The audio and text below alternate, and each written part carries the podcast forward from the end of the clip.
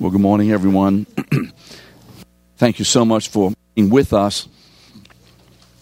We have a few people. How many of you have never been here before? We have some who are visiting. So wonderful to see. Where are y'all from? Where? New Jersey. Like one of us, then. A lot of folks say we sound like New Jersey's or New York or whatever. You know, you're right at home. Um, so y'all living down here now? Wonderful. Good to see you. For those of you who have not been in the class in the last couple of weeks, and perhaps you haven't for whatever particular reason, we're in the midst of studying Matthew. We've come to Matthew, and you know how I those of you been in any class that I've taught more than one week. I am a repeater. Repetition, repetition, going back, bringing it forward, whatever. And in Matthew 19, Jesus is questioned by the Pharisees, and you remember what their purpose is. And I want you to listen to this very carefully because this still is the purpose of too many. Of too many.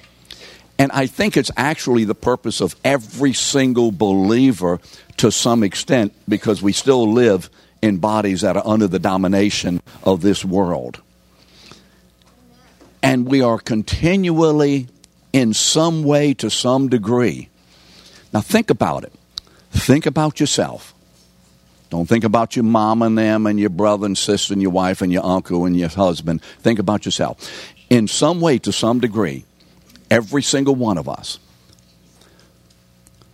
are looking for a way to change the demands of God's Word, the claims of God's Word upon our lives. Now, how many of you have ever said, I wonder if, I don't think this would be bad if, oh, I'm free to, and all of that terminology is the same kind of terminology except expressed in much nicer terms than what we find the Pharisees doing. They just come right out and say to Jesus, we don't agree with you. But you see, as believers, we would never do that. We would couch our disagreement in all kinds of other terminology, which sound acceptable. And they asked Jesus, Is it lawful for a man to divorce his wife for any reason? And this set up the opportunity to take a few weeks away from Matthew 19 specifically to go into the issue of marriage and to anchor marriage in its biblical moorings. And I wasn't intending to do this. I had no intention at all to do this, but as I was studying and whatever and finishing this particular section of Scripture, Matthew 19 1 to 20, by the time I came to verse 6, I just felt the Holy Spirit say, Stop, stop, don't go any further. I want you to do this. And so Jesus, in answering, what does he do? He places the answer not within the context of his own personal opinion, which he could have done because he had in other places said, But I say unto you. But he places the answer where? In what the Word of God says. And as I've said before, and I, I know I'm repeating myself, it's okay when the world challenges you as a believer as to your belief system, your morals, what you agree with and don't agree with, etc., etc., don't give them your opinion. Tell them that do you believe in same sex marriage? Do you believe in all of these things? And give them the answer that puts them in contact with the Word of God. I believe what the Bible teaches. Make our answers dependent upon and built upon the Word of God and not our own understanding of the Word of God, which that is. But don't give the world that opportunity. Force them to grapple not with you and your opinion and your culture and your background and your religion and your race and all of that. Make them wrestle with the God of glory. Amen.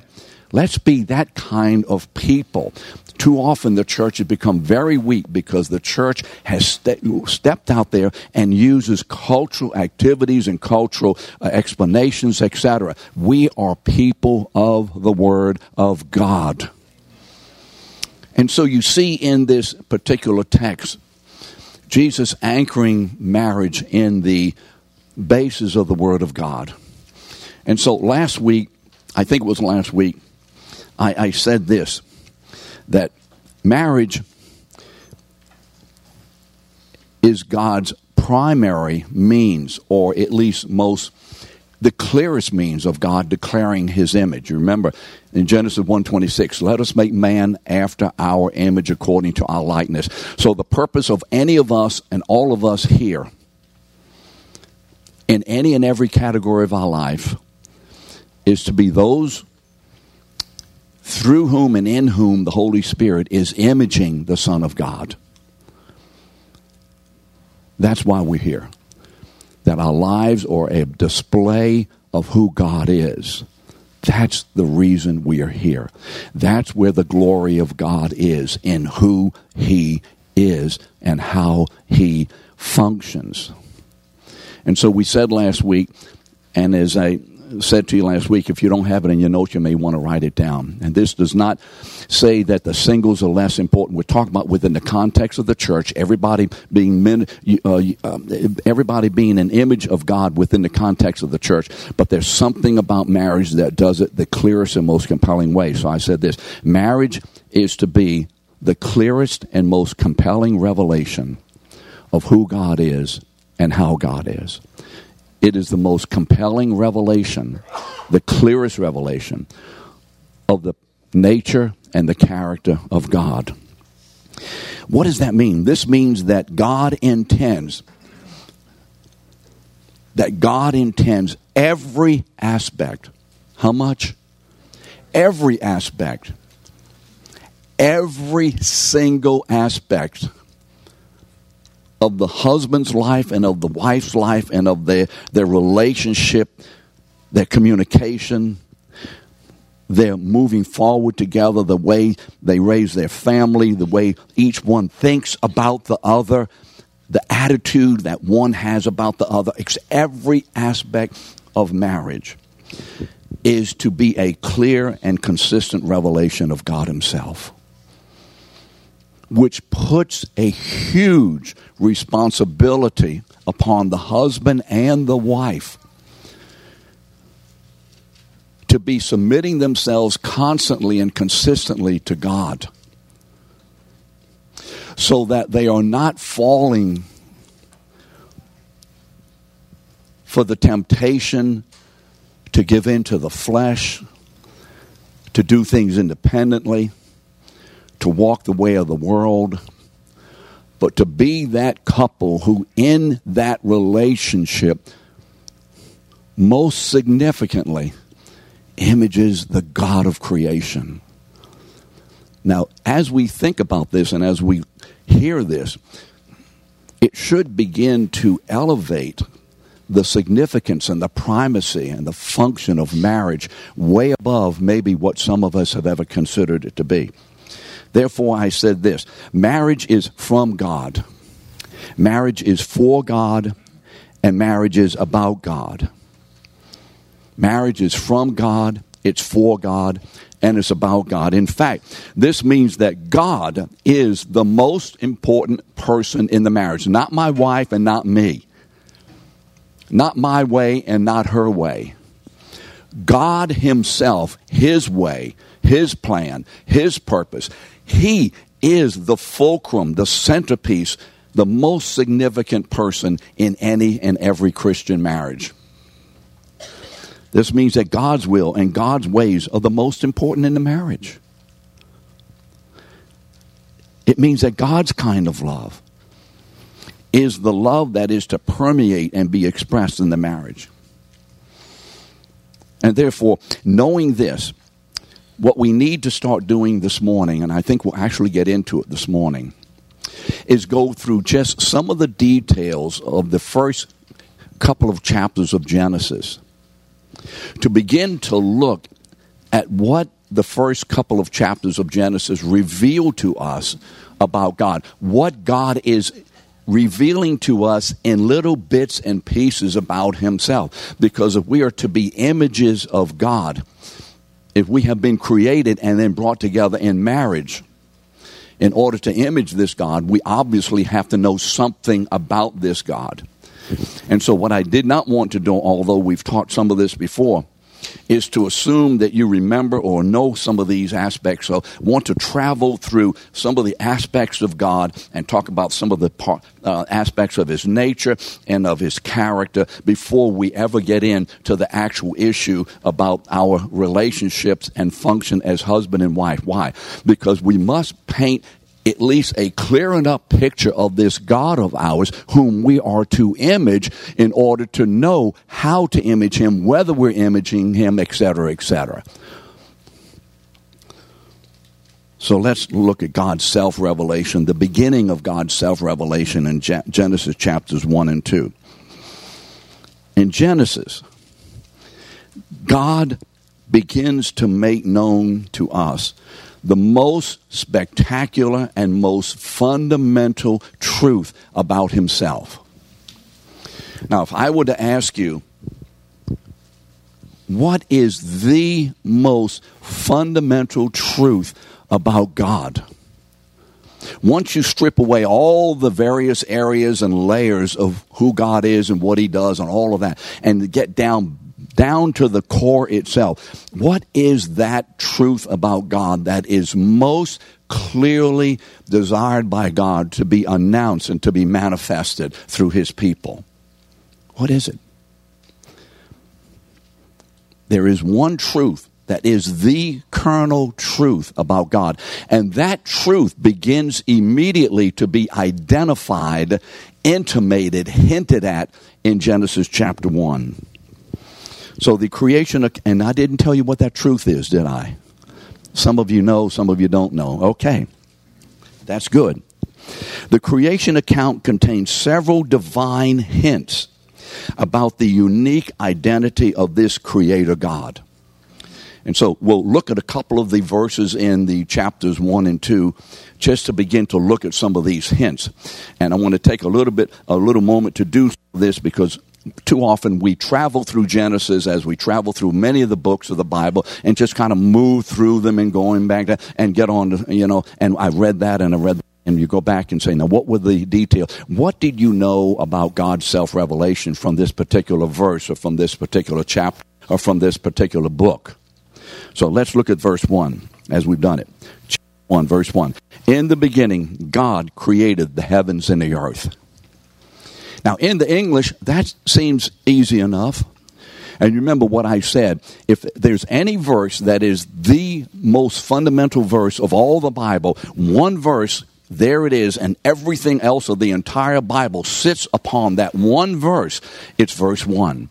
Because everything flows out of this announcement that this God of ours, and we did this, I think we talked about this a couple of weeks ago, who has existed in eternity self existent, needing no one, a community of fellowship within himself, creates for the purpose of revealing himself and sharing himself in and with and through his own people. This is the most spectacular activity of self giving that there is in the Bible because every other aspect and activity of God's self giving comes out of verse 1. And so we may say, well, the greatest work of God was at the cross. No. The greatest work of God is in verse 1 to begin the whole process that will cost him the cross. You see, the cross is the visible manifestation of what occurs in chapter 1, and etc., etc.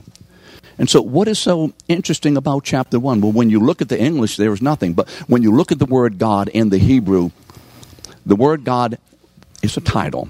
Pastor is a title. My name is not Pastor. The word God is a title. And the singular of the word God is El, E L. That's the singular. But in this verse, as in many, many throughout the Old Testament, God is referenced as Elohim, E L O H I M, Elohim. Now, what does that mean? Elohim is a plural word, is a plural word. Okay, that's odd, but whatever. But then the next part of it is this the word Elohim, which is a plural word. If I said, John and Jack put on his clothes. Well, you may think oh, I talk about somebody else, but typically when you have a plural noun, what kind of a verb do you normally have? You remember your verb and noun agreements? I, singular, verb is singular. They, plural, verb is what? S- singular or plural? Yes, okay. When you have a plural noun, it should be followed by a plural verb.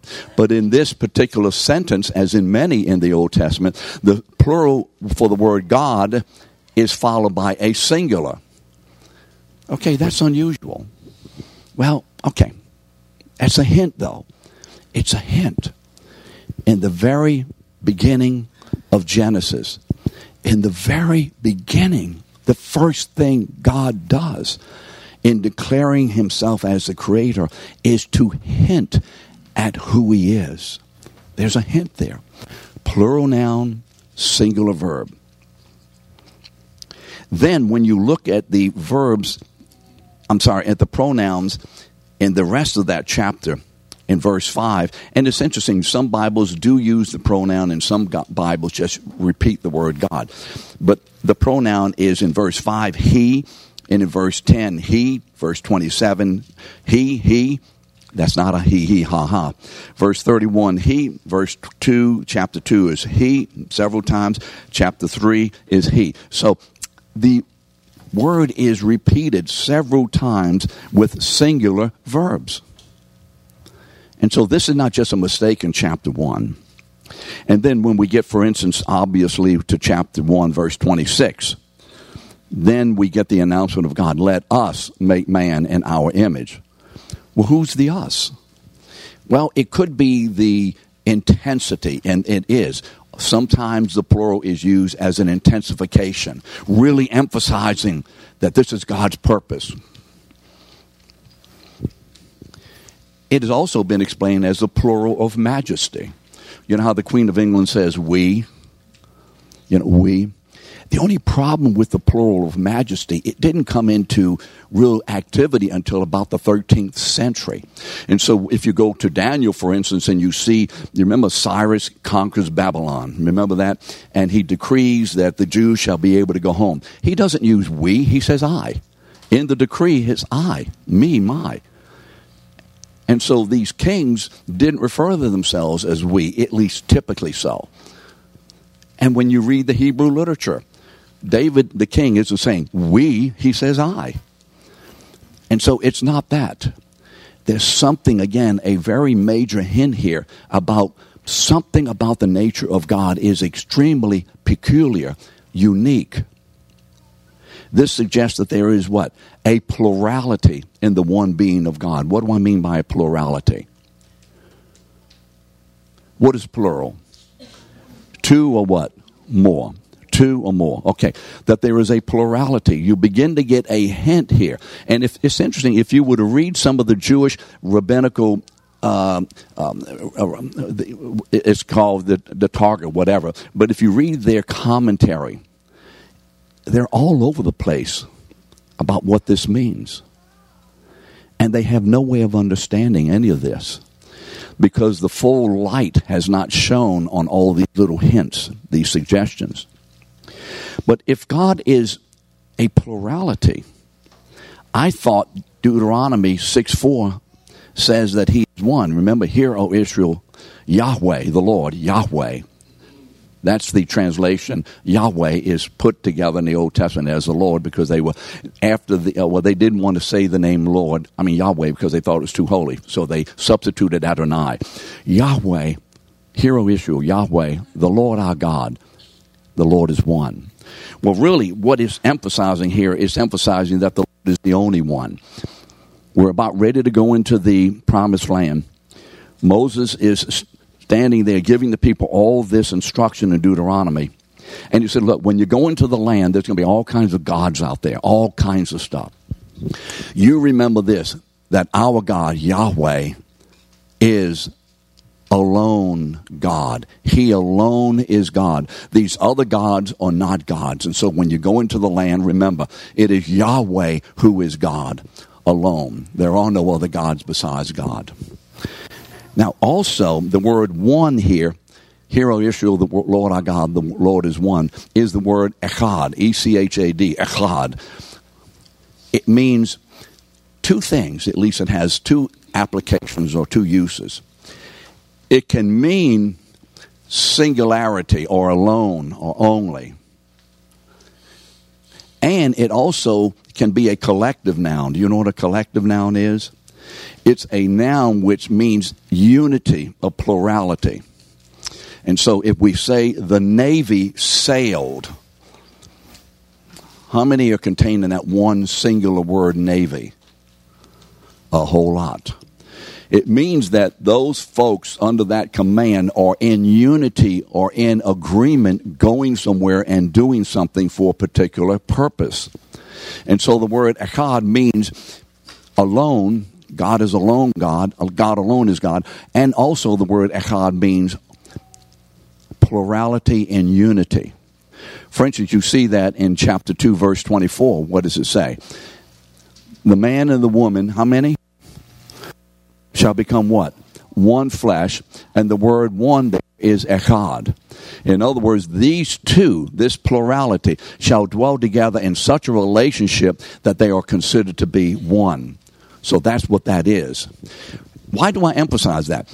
Because if you were to look at some of the Unitarian uh, attacks against Christianity, you know, the Unitarian Church and others, they will say, you see, Christians believe in three gods because the Bible specifically says God is one and you have three gods, Father, Son, and Holy Spirit. And it can't be that. It's just one God. Jehovah's Witnesses do the same thing. And they use this verse as one of their proof texts. But the word echad throughout the Old Testament is very often used to describe a plurality, a group functioning as one. And as I said, the, mo- the clearest verse, at least at this point in our study, is chapter 2, verse 24. The two shall become one. Look at verses 1 through 3, or at least I'll just describe them in a general. In verses, these are hints. In verses 1 through 3, we have an, a set of hints. In these three verses, there is a triad. Do you know what triad means? A set of three. Triad means a set of three. There is a triad of distinct divine agents involved in the creation. There is a triad of distinct divine agents in the creation. So, what does it say? In the beginning, God. Then, what does verse 2 say? And the Spirit of God does what? Hovers then what does verse 3 say? And God what? Said, the Word of God. And so you have three aspects of God functioning in concert in the creation. And so the creation is not the aspect of one particular agent. The creation is the result of three divine agents. It is God creating. It is God creating by the Spirit. It is God creating by the Spirit and through His Word. And so you have this triad in these verses. These are hints. These are hints. Look at the days of creation. The days of creation are recorded as a triad of six days. a triad of six days. Day one, the creation of the sky. I say sky, sea, and soil because it's easier for me to remember sky, sea, and earth. So I just say soil. So, you know, what is soil? That's just another name for earth because you, you see, you know, yours has earth. It's just easier for me to remember that way. Day one, the creation of the sky in verses 3 to 5. Then it's elaborated on in verses 14 to 19. Do you have that in your notes? Day two is the creation of what? Sky, sea. It's the creation of the sea, verses 6 to 8. And you get the elaboration or the filling in, if you would, in verses 20 to 23.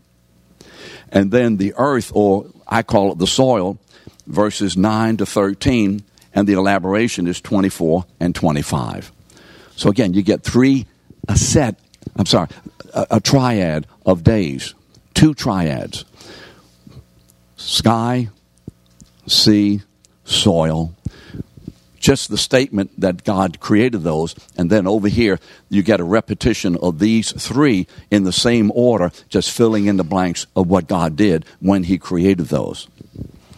In verse 27, if you have your Bible open in verse 27, chapter 1 of Genesis, there is a triad, triad of the word created. And now, I realize and I understand that some of this may be for some of you like, oh man, what is this? We have to build a basis of understanding and biblical proof and revelation. God purposefully gives us this information to tell us something critical about himself. That's why it's significant for us to go through this kind of a day one, day two, do this, do that. And it may not seem as inspiring to you as other types of teachings, I don't know. But this should be absolutely breathtaking to you. It should be breathtaking. And if it isn't, you're missing God's point. You're missing God's point. If this doesn't say to you, oh, oh my word, this God not only creates, but then he records it in such a way as to not only give us the way of creation day one, two, three, four, and he did this, he did that, and he created that, and he fish here, and the sky, and the birdies, and the, and the animals, and whatever, and people, and but he does it in a way that begins to be the heartbeat.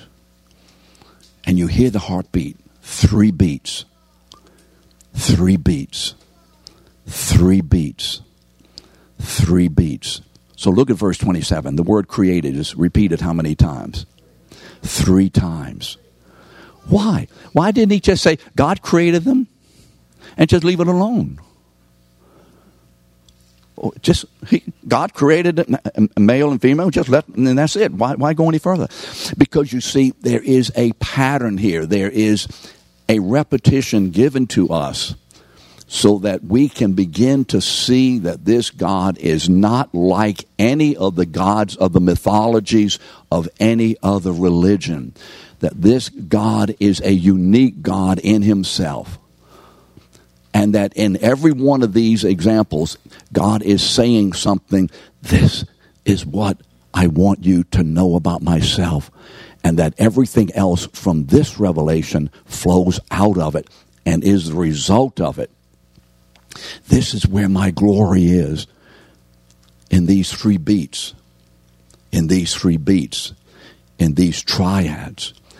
You see, this is breathtaking as far as I can tell because it's God carefully, very carefully, and slowly. God is slow. He's a slow teacher. He takes his time and he is stitching and knitting together a tapestry of himself. And we begin to see the threads begin to come together from the very first words in Genesis. God begins to declare himself. So throughout the Old Testament, there are many, many, many more of these mysterious triads. I mean, do you remember? Gen- I, I, I said in my notes, I'm not going to do it, not going to do it, but to just mention to it. Genesis 18. There are three. that speak to Abraham, yet there's one, then there's three, and it's three, one, you know, and the Lord and angel. You know, what is all this, this intermixing, this intertwining of three and one? What is God saying here? Just many other types. And so throughout the Old Testament, many mysterious triads, which remained a mystery until one event. So it's like being in a very dark room, absolutely dark. And there's furniture and there's everything just like this room, everywhere, but it's absolutely dark. And in Genesis 1 1, we begin to get these little bleeps of light that go off and on. And you get a little glimpse of this, a little glimpse of that. And by the end of the Old Testament, we have several little glimpses, but the problem is we can't put them together. We don't have an ability to, to bring all of this information. I see something right over here, but I saw over here and here I see, and we don't have any ability to, to put it together in a, a way that makes sense. All we have is a bunch of what? bleep, bleep, bleep, bleep, bleep. So, what do we need if this room is shrouded to the place that you can't see? Let me see. Okay, now let me see. I know what that is. Good night. What is that thing? And, you know, and what, what do we need? We need light. Now, isn't it interesting? What does verse 3 of Genesis 1 say? Let there be light. And then what happens on a night when there are wise men in the field by night, especially in Luke 3? And what happens? A light shines. A light shines. A light comes into the world. A light that in this light announces the birth of a baby. Coming into the world as a human being is the Son of God. And at that moment, in the incarnation, the birth of the Son of God as a human, God begins to shine His great light upon all that Old Testament revelation and all of those little bits of hints. And as if we were in this room and everything is dark and all of a sudden someone chris back there began to open i mean uh, turn on the lights higher and higher. And the more the light came on the better. And finally oh this is what it's all about. You see there's no way to discern and understand the very core of god. We know a lot about god from the old testament. We know he's powerful. We know He's omniscient. We know He's a God of love. We know all of these things, but we don't know the very essence of the very nature of God until this child is born. And how do we know anything other than the obvious things that there is a creator and he's powerful and all that. Remember Romans 1 19 and 20. How do we know anything more about this God other than what we read in the Old Testament? And that's a lot confusing anyway, I'm sure it is. We know this God to the extent that he desires to reveal himself only one way in the person, words, and deeds of Jesus. He is the living revelation and description of the person of the being of God. We don't know God at all except in the revelation that God gives of himself in the incarnation. And so, if you are wanting to know who this God is, certainly read the Old Testament. You know us. We love the Old Testament. That's where all the foundation is set. But when it comes to knowing this God in the essence of his being, we must travel to the New Testament and look at this man. Look at this man Look at what he says about himself and his relationship with God and the Spirit. Look at what he does. Look at how he submits. Look at how he loves and how he responds and where he goes to and the everything. Just look at him, his words and his deeds and this man. And as we do that, that's where God takes the great brush of his revelation and with great strokes, using, if you would, Jesus as his brush, begins to paint the revelation that he desires us to know of himself and to the extent that he wants us to know. You see, there is a plurality in God. And let me give you just a couple of New Testament scriptures about that plurality. Remember what plurality means? It means what? At least two. In Matthew 3 16 and 17, remember what happens? Jesus is going out into the wilderness. John the Baptist is baptizing. And Jesus comes and he comes up and he undergoes the baptism. John puts him in the water. He comes up again. And for the first time, for the first time, we see the Trinity expressed for the first time. And what happens? Jesus comes up, and a dove descends upon him the Spirit of God. Jesus, the Spirit of God. And a voice from heaven says, What? You're my beloved Son. With you I'm well pleased. First, first announcement of what this triad, this plurality, what it is. And then at the end of Matthew, in Matthew 28, we get, in, at least in Matthew, the announcement of the triad again, although it's, it's filled throughout, but just to give you these two. And what does Jesus say in Matthew 28 18? All authority in heaven and earth has been given unto me. Now think about that. There is a man who sits in the throne of God, ruling and reigning and will be returning. A man governs the universe, a risen man, the God man. And he says, Make disciples of all nations, what? Baptizing them in the name. Now, the word name there is singular. Is singular. He doesn't say the names, in the name of. And in the Greek, you get the articles. You remember definite, indefinite article, the, the definite article, the person, a, indefinite article, a person. You, you remember those things in English? You should have studied your grammar, you see. This is, you know, whatever. And in the Greek, each of these names is preceded by the definite article.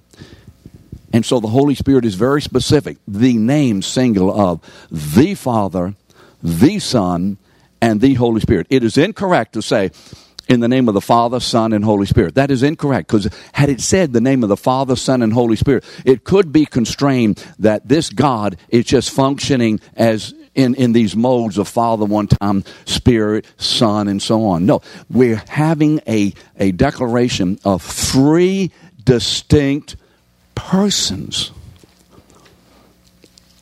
Or you could think this way, although hopefully we will correct it, so don't go out of here and say, well, it looks like there could be three deities here. But we do know this that there are three, but the three are connected to be one in the name of the Father, the Son, and the Holy Spirit. You see, the Word of God is very precise. So, for the first time, we begin to see something about this God that is the most critical issue. And it's interesting, when Jesus is baptized, what do we learn from that baptism? The first thing we learn is that God is a triune being, isn't it? Right?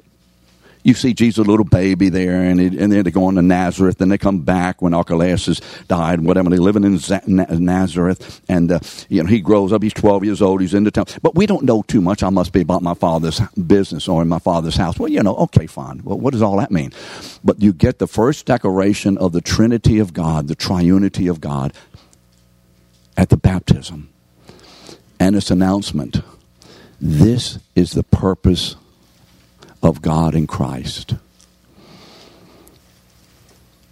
To announce, to declare, and to display his triunity. And he's going to announce, declare, and display his triunity in the salvation of his people. You see, the salvation of his people isn't the critical issue. It is the primary means of God declaring himself in and through his people. Amen? It's all about the very nature of this being whom we call God. So I have a definition down there. I don't know whether it's in your notes or not. And let me read it to you. In the one being of God, there exists three. Do you have it in your notes? Now, I want you to see this. Three what? Co equal. Make sure you see co equal, co eternal. Very important understanding here. Distinct, co equal, co eternal, distinct, divine. I wrote it that way because each one of those words are very important. Divine persons. Who are they? The Father, the Son, and the Holy Spirit each of whom, each of these persons, the Father, Son, and Holy Spirit, is fully God in himself, but not by himself. Each possesses the very same nature. He, they don't share the nature, they possess the same nature. If I share something with you, I may have 10% of it, and Steve, you may have 90%, right? But you have 90, I have 10, and we're sharing something, aren't we? That is not what God is, this is happening. Each one of the persons of God possesses in himself absolutely, totally the same nature that the others possess. How can that be? How can that be? Mystery. Each possessing the very same nature, essence, substance, and attributes. How? Simultaneously. Each relating to the others in a fellowship of love in complete unity.